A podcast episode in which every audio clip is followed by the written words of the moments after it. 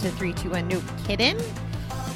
It is our evening episode time.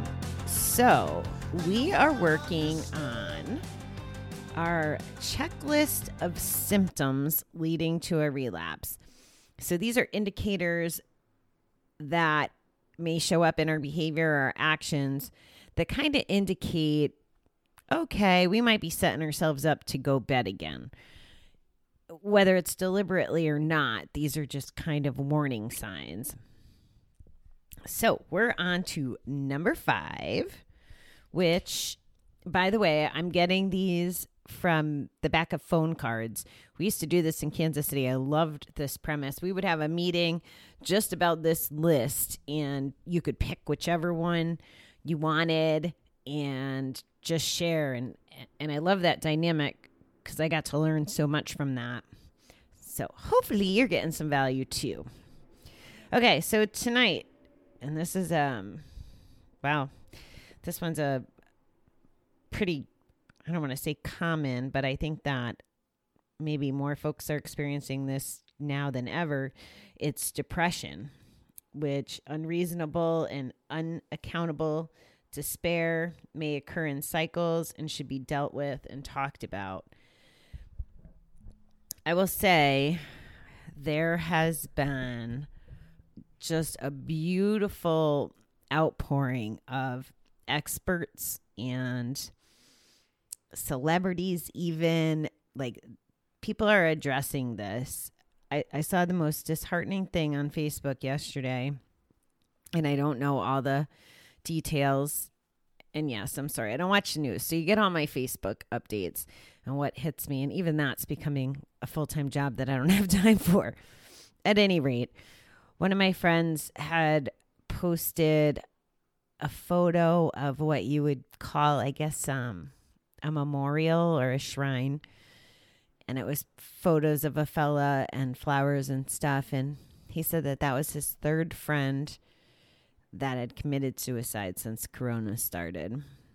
And I know we've covered some aspects of suicide. I've had multiple guests on here that have attempted suicide or had suicidal ideation. It, it comes with it, it, it comes with the addictions, really, um, and independent of them too. I mean, when Odile spoke about it, she wasn't talking about it from an addictive perspective. So it's really scary and it's really common. And I was reading some really staggering statistics today. So when I was saying that, um, when I was saying that celebrities and stuff are are doing a much, you know, that people are talking about this stuff. One of the people I was referring to is Dr. Amen. And of course, I'm sure there's a lot of other people that are outside of my circle, but Dr. Amen is one of my like I just love him. he I read his books and he his beliefs and the way he teaches stuff it I don't know, it just resonates with me. And I'm trying to pull up an email from him earlier that'll tell you some of these stats because okay. So here's the email's title was Are you ready for the next pandemic? Like, is that scary? The next epidemic will be a mental health pandemic. While most people are focusing on ways, whoops, to fight corona, few are prepared for the other pandemic that's already spreading more rapidly around the nation and the globe, which is the mental health pandemic. So we've kind of already been dialed into that. We're aware of it. Chances are for listening to this, either ourselves or a loved one are experiencing um, mental health issues. And I guess that's part of what I loved having Neil on when he, you know, his show's name is Mind Fit. so instead of having mental health issues negative way, how about we have healthy mental head, you know, make our mind fit. So anyway, some of the stats that Dr. Amen shared with us this morning was 45% of Americans say the coronavirus is impacting their mental health. There's a 34% jump in prescriptions for anti anxiety medications since the pandemic started, a 19% increase in prescriptions for antidepressants, a sharp rise in calls to suicide hotlines, and then um, it ends with healthcare workers are being traumatized. And an ER doctor in New York who was treating patients with COVID died by suicide. It, it, it's it, these are just his call outs to kind of talk about what's happening. And and I don't think he would mind me you know sharing his his information because he's a believer. He wants us all to be brain warriors and he wants us to educate each other and share I mean, he just did a free six week challenge not too long ago, and he his he's really an advocate for making sure that we have the right information to make the right decisions. Like I never would have connected the dots on something as simple as what we eat impacts our brain, or that our brain is made up of um, fats. So it's important to have fats in your in your diet. That's why some people who talk about keto and having clarity and stuff, you're essentially feeding your brain what your brain wants and what your brain needs.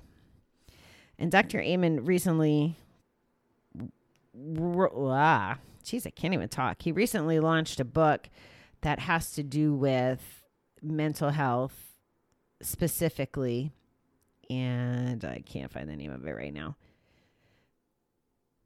anyway, Dr. Amen, you know, like how you would spell Amen if you were in church. Uh, he, his other, uh, my goal is someday, like he's obviously way more famous than most of my social circle, but I have a post it on my wall says that I will interview him someday. So I am going to bring him to you guys. I haven't figured out how yet, but I will. Um, because I believe in his message so much and I know that he would want to help you and, and serve because that's that's just the kind of man he seems to be. So, depression, yeah, I guess I guess my thoughts on this or advice if I was to give advice. I don't know that I've ever called it advice before. it's usually just my opinion and you can take it or leave it. So, I think that we should probably dial in, you know, how are we feeling? Do we even do we even think about how we're feeling on any given day? Do you do you pause? Do you go, hmm, how how does my body feel? How does my mind feel? You know, what emotions are we having throughout the day? Are are you thinking about that? Are you, are you checking on them? So I think that would be a good starting point. And let's say we find that we're having a blah day or we're feeling depressed. And I don't know the different levels. I know there's like feeling depressed. I feel like I've been depressed on and off throughout this, but I don't know that it's, um, you know, medically like that kind of depressed, but you know, just down some days. Down the weather's bad. Down, I don't feel like I have enough time. You know, the lack of sunshine, like that kind of depressed, like a bum depressed. And I know that it gets way more serious than that, where, you know, some people can't get out of bed or function. So I think, I think part of why I don't go quite to that extreme, although there's, there are days that it'd be like, okay, I wish I could have a pajama day and, and just do nothing but, you know, watch TV and veg or I don't know, whatever the people who have nothing better to do are doing right now. But I think that if we're dialing in and we're asking ourselves, okay, how do I feel today? And if we feel ourselves going in that that place that isn't good for to keep our mental, you know, our brain fit and healthy and and positive, that we have an opportunity if we can recognize it to start flipping the script a little And it could be something as easy as going for a walk. And like I said, the sunshine's kind of important, but going for a walk, getting more rest. If you're in a in a funky mood, it's kind of like going to meetings, right? If you don't, the days you don't want to go, you should go. So maybe the days you don't feel like talking to people is when you need to pick up the phone. I found that there's days the universe just puts in in place, you know, people who are happy or want to talk about something else and I can't even stay in my little pity pot and be miserable because these other people are too distracting in a good way. So get yourself distracted with things like that. If I had, I don't know how to cure it. I'm not an advocate for, I'm not an advocate for the medicine at all. Like, and again, this is just me, and this is because of the research that I've done. So, so most people watch the news and want to have a conversation about politics or COVID. I do all my research on how to take care of my body and my mind and my soul. So that's where I formed these opinions. Most of them are relatively new in the last three to five years because I never used to look at things from this perspective and I never used to research it. But I think I would. So I don't like the medicine. I, I believe that it's just a quick solve. There's probably some money behind it, all that good stuff. I do believe in nutrition and rest and exercising our brain and even the stuff that we look at through our step work if if we're choosing to do that or just self-improvement in general if i'm being candid with someone or honest or i'm putting up boundaries or i'm doing things to take care of myself before i get depressed you know i might decrease my chances because i'm living a, a good whole life and i'm doing things that keep me on the trajectory that I want to be on, uh, you know, a positive one. I still, there's still some thoughts that swirl in my head that are not positive, beautiful, amazing thoughts. You know, they, they creep in. And it's one of those things that I'm learning to try to understand and fix or evolve. You know, like I can't control what shows up in my head but I need to control how I deal with it. So we can put this in the context of a pandemic or um, an ex or a work situation or uh, future stress, even. You know, the ideas can creep in our heads. You know, it's like Sunday night, right? It starts creeping in oh, I got to go to work in the morning. I got to pack my lunch. I got to lay out my clothes, blah, blah, blah. You know, all this stuff is just creeping in because it's normal or whatever. You have an opportunity then if if if you can learn to slow down and feel and understand what's happening or see what's happening, learn yourself when this instead of it becoming now stress on a Sunday night, maybe it's yay, you know, I get to go to work tomorrow. Um, get the stuff done early so that you can chill out. Or if you're in the practice of things like a miracle morning, maybe maybe you get up and you do your miracle morning and you've left yourself enough time to do the pack the lunch or the clothes. But like reframing it, like, wow, I'm so lucky to have a job to go to tomorrow wow, I'm so lucky when the world back opens back up. I'm so lucky I have to put pants on today to go to my job that I'm lucky to have. So reframing, I think is what they call it. And again, if that if that thinking can just give you that shift that points you more in the direction of positive energy instead of it's so easy once we get in that dark space for it to just spiral and and get worse and worse and darker and darker and deeper and deeper. And it's so hard to get out of when you're to that level of deep right? So let's see if we can nip it in the bud for lack of a better word. Like recognize what we're feeling and start applying some healthier um, tactics and strategies before we go down that rabbit hole of darkness and the the context of all this depression stuff was is it a sign of relapse? So absolutely or a symptom of a potential relapse coming. I keep messing up that words, the, that verbiage.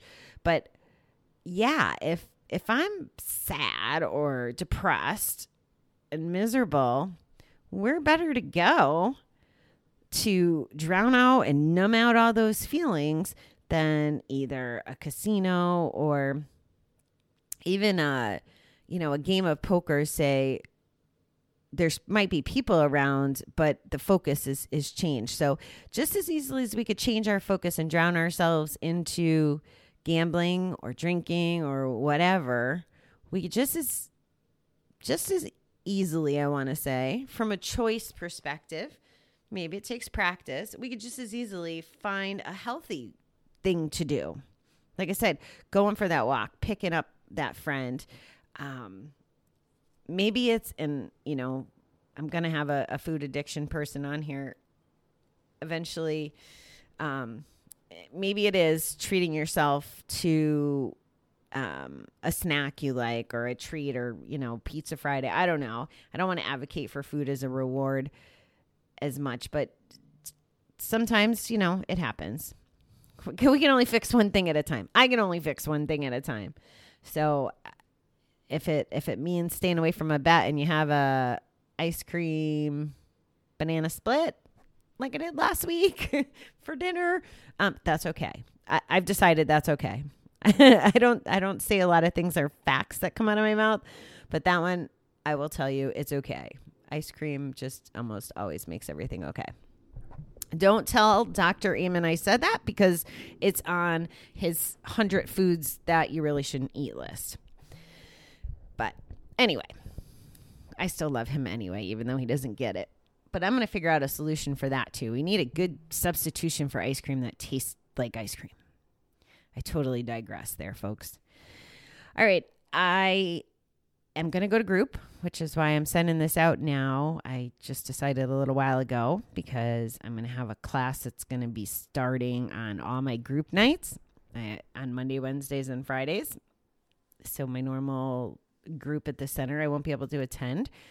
So what am I going to do? Am I going to just skip group forever until my class is over? Um, no.